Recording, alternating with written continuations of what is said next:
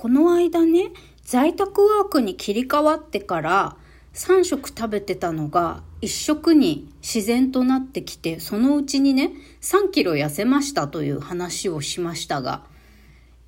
ちゃんとまだ3キロ痩せて、それからずっとその体重キープしてんですけど、いやがぜんねズボンがパッツパツなんですけど、やっぱりパンツもズボンも縮んでるんですかね。いやでもね、全然朝の散歩以外私本当に運動しないから、夜もね、前は朝夕って1日2回散歩するようにしてたんですけど、それもねやる気が出なくって、朝1回だけの運動にしちゃってるんですね。だからかな、それとも床に座ってる時間が長いからですかね。もう下半身の増量が止まらないんですけど、やっぱり体重減らすだけじゃダメで、ある程度エクササイズもしなきゃいけないんですかね。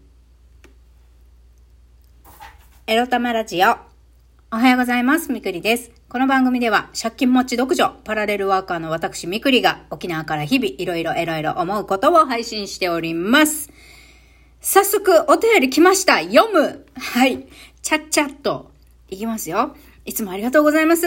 カイトさんオーディオストック応募券集まりましたということで、おめでとうございます。まずそこからね。はい。ライブ配信楽しかったです。またたくさん絡みましょう。目標に向けて頑張って、いつかコラボしましょうねということで、何度も聞きたい収録賞をいただきました。ありがとうございます。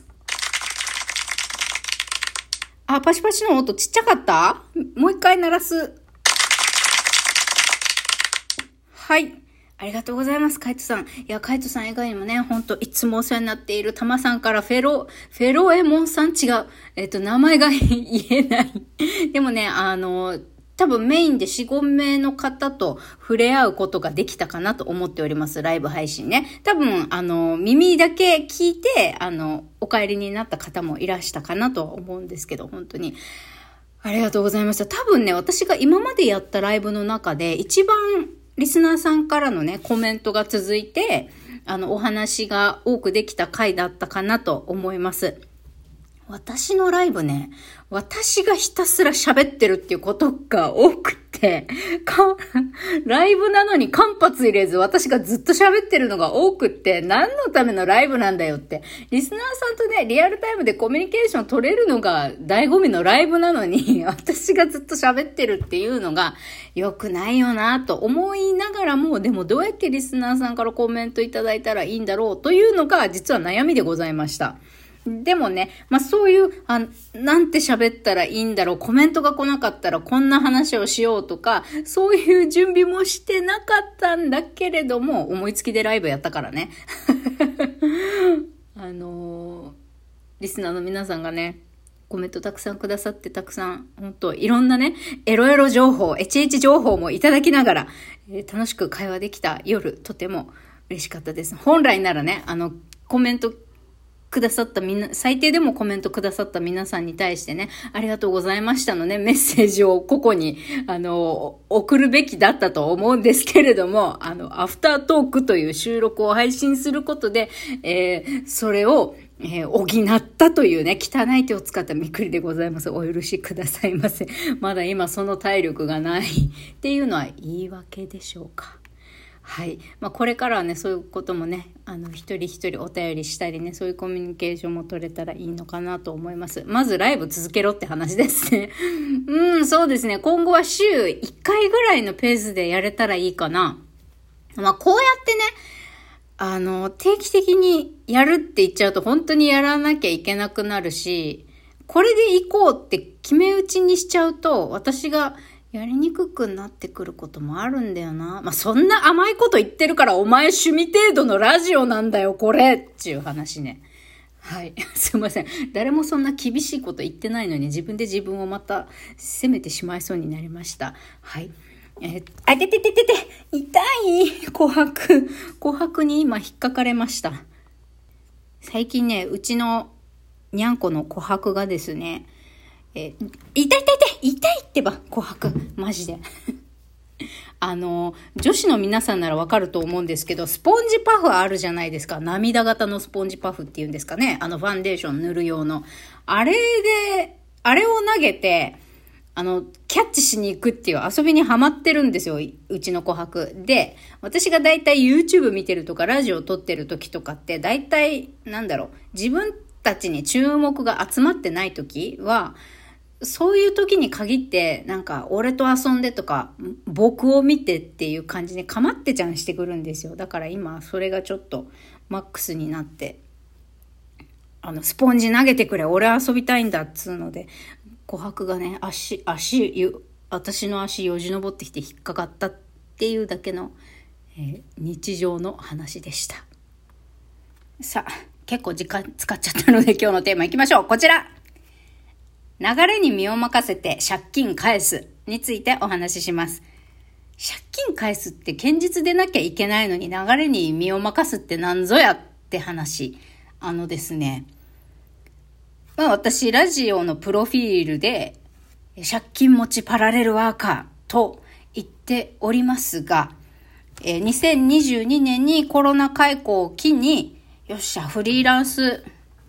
目指すか頑張ってみるかってやって、2年ぐらいやってきましたけれども、ここで計画変更したいと思いました。まず、この2年、全然準備もしないでいきなりフリーランスとしてやっていけるかどうか試してみて、案の定というか思った以上に赤字が出たとかいろいろあるんですけれども、とりあえず、私の人生計画の中で早ければ5年以内、遅くとも7年以内には海外移住したいっていう気持ちがあるので、それを叶えるには借金返済しておかないとまずいんですよ。まず住所をね、海外でも、国外になったら多分余計そうだと思うんですけど、今の市町村から出るときもそうか、住所を移すときに税金の滞納があると一括返済しなきゃいけなくなるんですよね。転居できるけど一括返済されるか、税金返さないと住所を移せないか、どっちかだったと思うんですよね。10年前にも一回これ私やっちゃったことあるんですけど。そういうのがあって、やっぱり、車のローンとかね、あとはカードローンとか、いろいろ払わなきゃいけないのがあるんですけれども、それだけで私いくらぐらい借金あるんだろうな。多分、奨学金を抜いての借金、が300万400万ぐらいあるのかな、税金も入れて、税金の滞納分も入れて、それぐらいあるので、まずこれを返さないと、ビジネスをやるにもどこかへ、引っ越しするにもとにかく身動きが取れないっていうのがあるので、まず勤め人に戻って、これはね、仕事一本だけの正社員になるのか、もしくはまた複数アルバイトとか業務委託契約。業務委託契約ばっかりしてればもうそれは実質フリーランスみたいなもんなんだけど、そういう正社員なのかフリーランスなのかっていう、そういう稼ぎ方の違いは置いといても、とにかく鬱にもなっちゃったから、これは私の誤算でしたね。鬱になったことで、本当はフルタイムやれないんです、私。やれないっていうか、別にね、履歴書出すことは全然大丈夫なんですけど、とりあえず今、すごく障害者枠で仕事の応募をするか、普通にね、一般の求人でフルタイムの仕事を応募するか、迷ってるけど、迷うっていうか、どっちも出せばいいっていうね、ことなんだけど、一応両方、もうとりあえず自分がここいいなって思うお仕事にどんどん履歴書を出して、もちろん給料高いのから優先して応募出していくんですけどね。もう今月はね、さっさと家の掃除を済ませて死ぬほど履歴書をね、送らなきゃいけないなって思ってるんですが、もう1週間に少なくとも3件ぐらいはね、3件ぐらい、3件から5件ぐらい、出せるところがあるんだったらもっと出してもいいけど、そんなにいいお仕事もないんだもんねぶっちゃけはい。だから出したくてもそんなにいい仕事ないから、出したくても出せてないっていうのもあったりするけど、それは置いといて、とりあえず、またどこかでお勤め人の生活に戻ろうと決意しました。なぜなら、鬱になってしまったから、鬱になってしまったらもちろん治療費も、どういう治療を受けるかにもよるんですけど、もしかしたら保険適用外の治療をこれから受けることにもなるかもしれないということと、うつを治療しながらこの自己資金もない、ある程度売り上げ立ってるわけでもないのにフリーランスでねとして今から事業作りをしようというのはもう 300% 無理ゲーみたいな話なんで、ちょっとこういう無謀なことはやめて、一旦またどこかと、雇用契約なり業務委託契約でもいいけれども、その自分のビジネス作りは置いといて、っていうか自分のビジネス作りって言ってもそもそも何で起業っていうか自分の事業を何にするかって私まだきっちり定まってないんで、これから作っていくんですけど、とりあえず、これから3年以内に借金をほぼほぼ完済する、税金の滞納も含めてね、3年から、遅くても4年以内に、借金を完済するようにする。それから、もう自分の事業作りは考えようと思いました。しっかり事業作り練って自分のビジネスを本当にちゃんとスタートさせるのは5年後くらいというふうに、ちょっと長いっていうか、それぐらい余裕を持ってみてやっていこうかなって思いました。ちょっと勇気のいる決断だし、どうなるかわからないけどね、そうやって仕事に関してはまずそれでいこうと。ざっくり決めてみたみくりでございました。日曜に仕事の話しちゃってごめんなさいね。皆さんお休み楽しんで、バイバイ。